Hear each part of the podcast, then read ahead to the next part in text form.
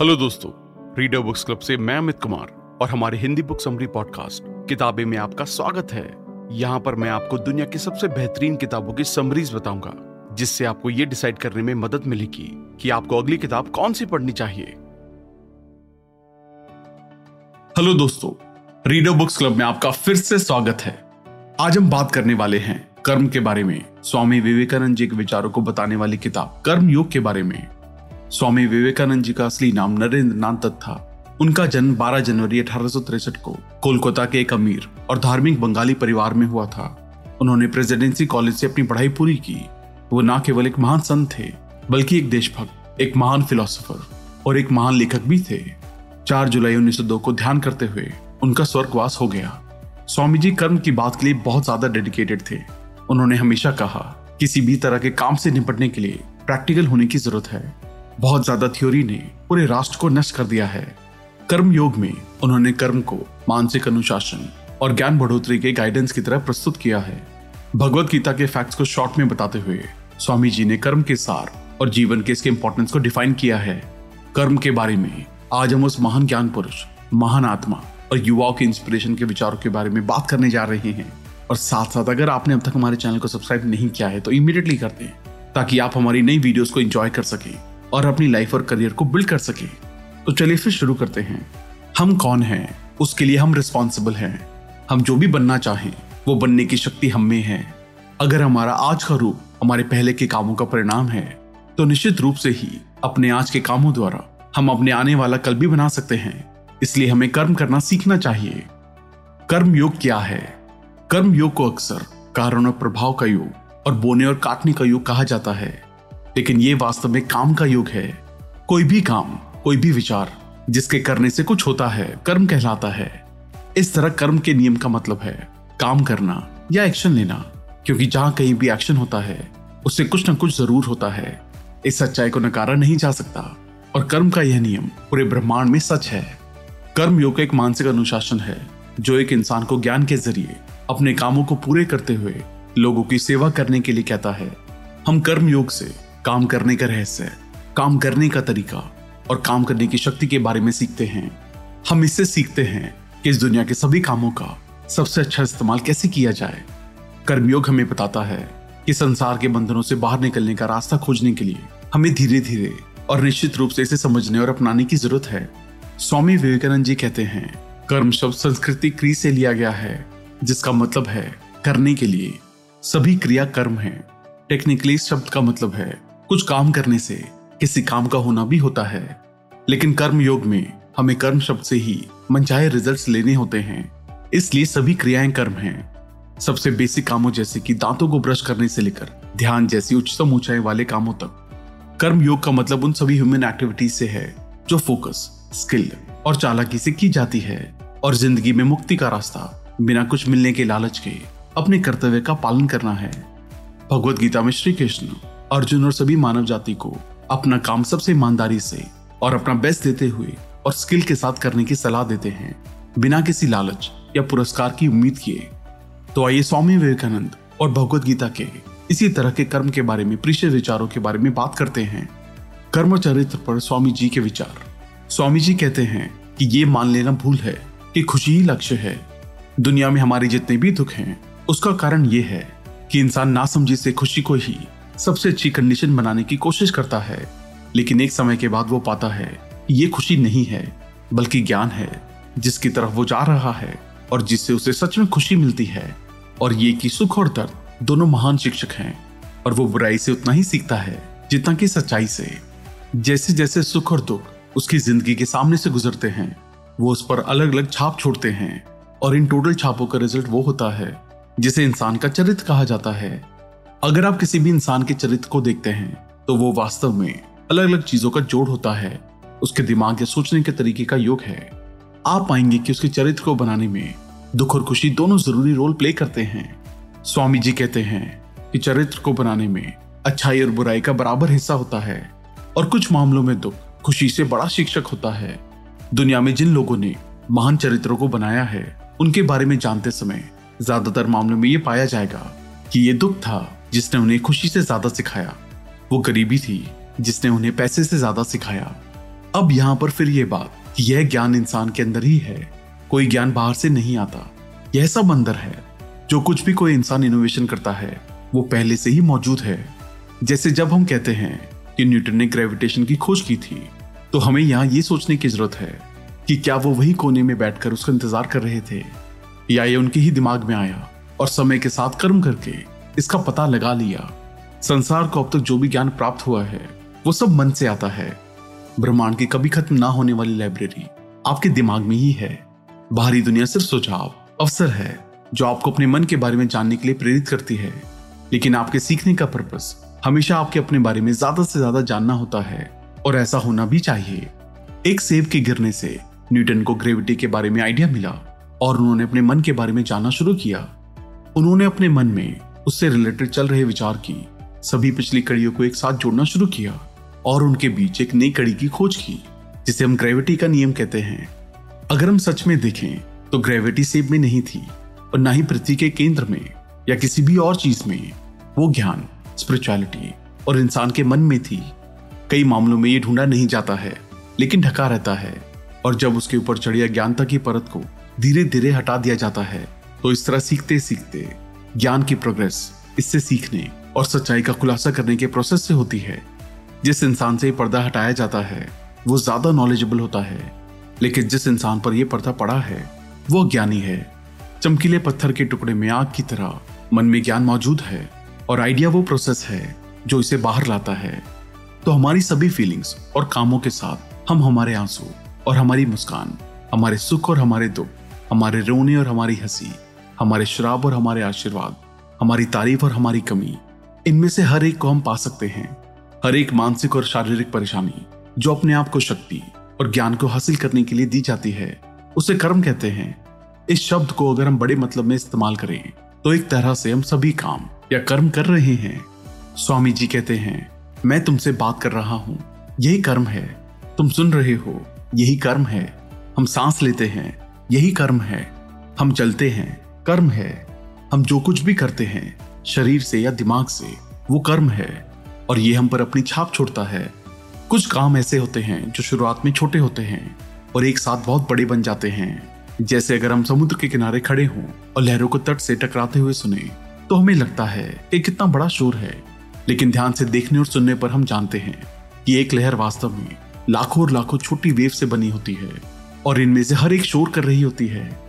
और फिर भी हम उसे पकड़ नहीं पाते इसी तरह, एक साथ छोटे छोटे कई सारे काम लगातार करने से हम इतने ताकतवर बन जाते हैं कि इनके ज़रिए हम प्रेजेंट या फ्यूचर में कुछ इम्पॉसिबल लगने वाली चीज़ को भी कर सकते हैं। इसी तरह दिल की हर धड़कन, काम है। कुछ तरह के काम जिन्हें हम महसूस करते हैं और वो हमारे लिए फिक्स बन जाते हैं। वो एक ही समय में कई छोटे छोटे कामों का योग है। इसलिए अगर आप वास्तव में किसी इंसान के चरित्र को देखकर उसके बारे में अच्छा या बुरा डिसाइड करना चाहते हैं तो सिर्फ़ उनके महान दिखाई देने वाली वैल्यूज़ को ना देखें, बल्कि दोनों पहलुओं को देखें, क्योंकि हर बेवकूफ़ कभी ना कभी, किसी न किसी एक काम से हीरो बन सकता है। एक आदमी को अपने सबसे नॉर्मल कामों को करते हुए देखें, क्योंकि वास्तव में यही चीज़ें हैं, जो आपको एक महान इंसान के वास्तविक चरित्र के बारे में बताएँगी। महान अवसर इंसान को भी किसी न किसी तरह से महान बनने के लिए इंस्पायर करते हैं, लेकिन वास्तव में वही महान इंसान है जिनका चरित्र हमेशा महान होता है मतलब जो अपने दिखावटी और अंदर के सभी कामों में ईमानदार होते हैं, चाहे वो कहीं भी हों। हम वो हैं जो हमारी सोच ने हमें बनाया है। इसलिए इस बात का ध्यान रखें कि आप क्या सोचते हैं। शब्द ज़रूरी हैं। आप जो भी सोचते हैं, वही आप हैं। अगर आप अपने आप को कमज़ोर समझते हैं तो आप कमज़ोर होंगे। अगर आप अपने आप को शक्तिशाली समझते हैं तो आप शक्तिशाली होंगे। अगर आप अपने आप को कमतर समझते हैं तो आप किसी से कम हो जाएँगे। अगर आप अपने आप को पवित्र समझते हैं तो आप पवित्र होंगे। सफल होने के लिए आपके पास ज़बरदस्त डिटर्मिनेशन ज़बरदस्त इच्छा शक्ति होनी चाहिए। इसलिए लोग जो चाहें कहें, अपने विश्वास पर टिके रहें और विश्वास रखें। दुनिया आपके कदमों में होगी। स्वामी जी कहते हैं कि कई लोग कहते हैं इस पार्टनर या उस पार्टनर पर विश्वास करो, लेकिन मैं कहता हूँ, पहले खुद पर विश्वास करो। अगर आप पवित्र हैं, अगर आप मज़बूत हैं तो आप पूरी दुनिया के बराबर हैं।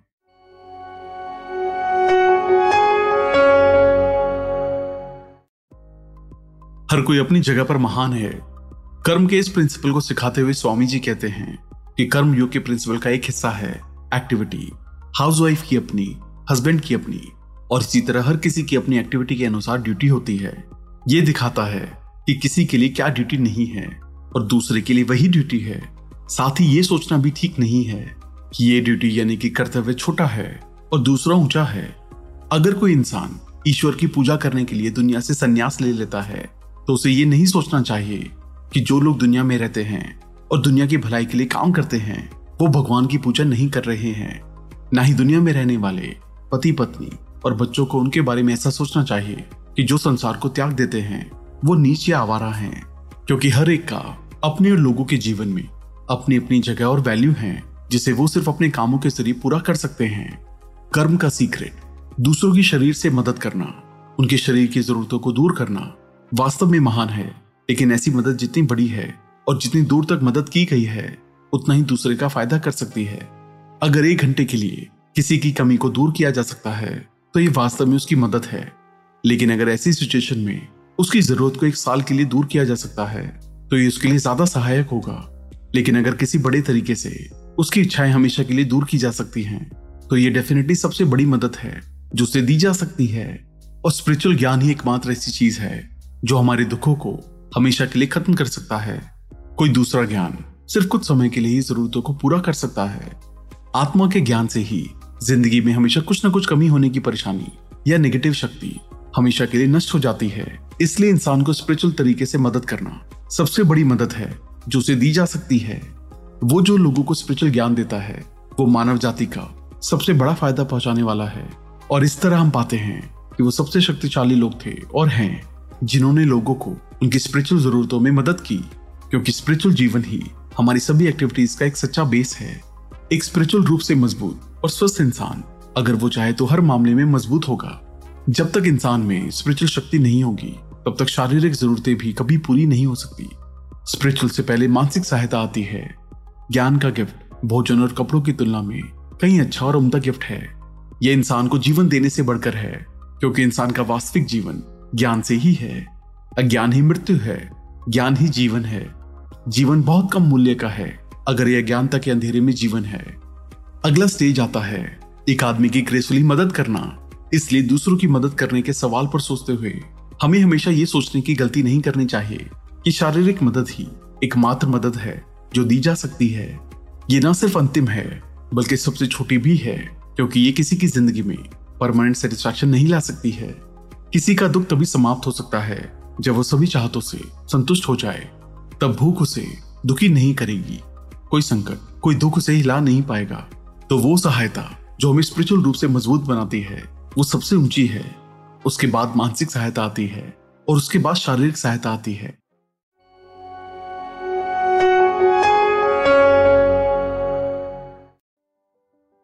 ड्यूटी यानी कि कर्तव्य क्या है? कर्म योग के बारे में पढ़ते समय यह जानना ज़रूरी है कि कर्तव्य क्या है। अगर मुझे कुछ करना है तो पहले मुझे पता होना चाहिए कि ये मेरा कर्तव्य है और फिर ही मैं इसे कर सकता हूँ। अलग अलग देशों में फिर से कर्तव्य का विचार अलग है। मुसलमान कहते हैं कि उनकी किताब कुरान में जो लिखा है, वो उनका कर्तव्य है। हिंदू कहते हैं कि वेदों में जो है, वो उनका कर्तव्य है। और ईसाई कहते हैं कि बाइबल में जो है, वही उनका कर्तव्य है। इस तरह हम पाते हैं कि कर्तव्य के बारे में अलग अलग सोच है। जीवन में अलग अलग सिचुएशन अलग अलग ऐतिहासिक कामों और अलग अलग राष्ट्रों के अनुसार, ये अलग अलग है। शब्द कर्तव्य हर दूसरे सभी के लिए सच और एक शब्दों की तरह साफ़ तरीके से डिफाइन करना इम्पॉसिबल है। हम इसके प्रैक्टिकल ऑपरेशंस और परिणामों को जानकर ही इसका अंदाज़ा लगा सकते हैं। जब कुछ चीज़ें हमारे सामने होती हैं तो हमारे पास उनके लिए, एक फिक्स तरीके से काम करने के लिए, एक नेचुरल या सीखा हुआ तरीका होता है।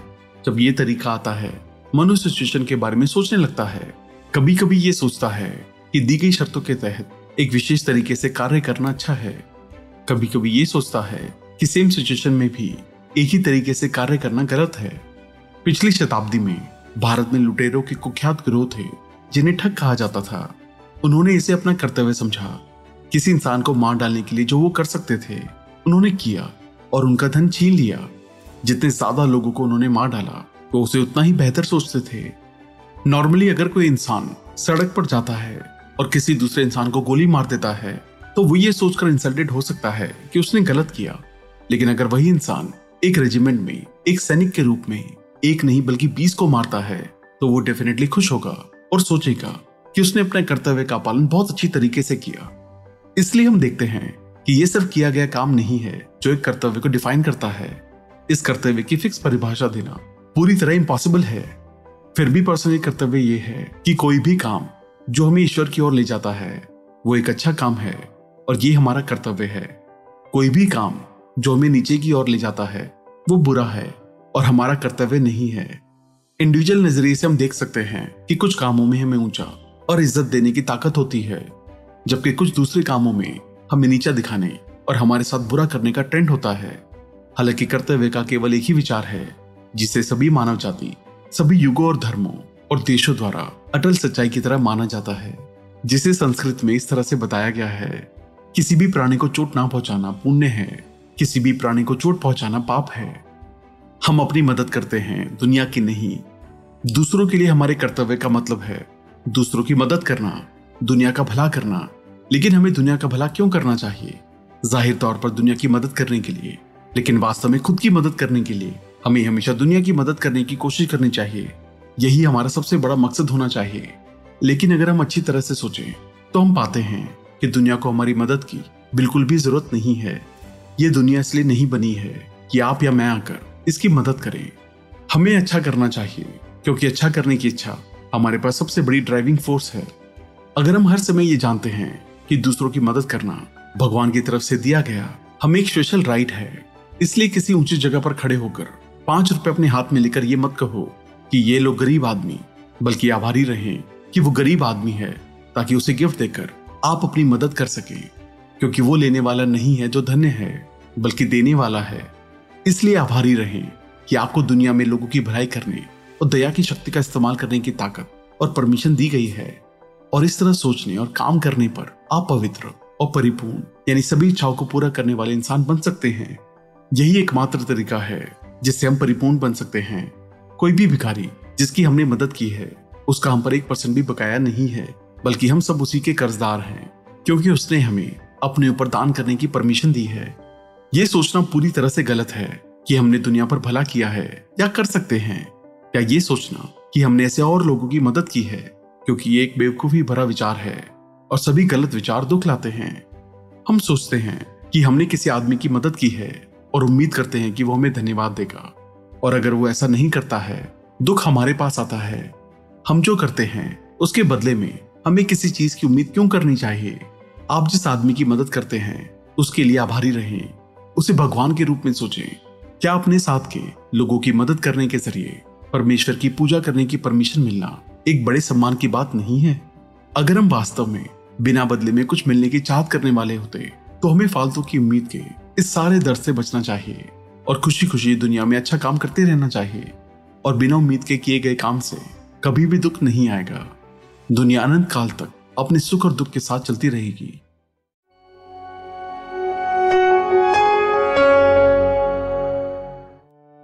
आज़ादी। हाई लेवल टाइप्स के लोग चुपचाप सच्चे और महान विचारों को इकट्ठा करते हैं और दूसरे बुद्ध और क्राइस्ट एक जगह से दूसरी जगह पर जाते हैं और उनका प्रचार करते हैं। और उनके लिए काम करते हैं। गौतम बुद्ध के जीवन में हम उन्हें लगातार ये कहते हुए देखते हैं कि वो पच्चीसवें बुद्ध हैं। उनसे पहले चौबीस इतिहास के लिए अनजान हैं। हालाँकि बुद्ध को पता था कि इतिहास उनके ज़रिए रखी गई नींव पर होगा। सबसे महान लोग शांत, मौन और अनजान होते हैं। वो वो लोग हैं जो वास्तव में विचार की शक्ति को जानते हैं और उन्हें यकीन है कि भले ही वो गुफा में जाएँ और दरवाज़ा बंद कर दें और सिर्फ़ पाँच सच्चे विचार सोचें और फिर चले जाएँ। उनके ये पाँच विचार अनंत काल तक ज़िंदा रहेंगे।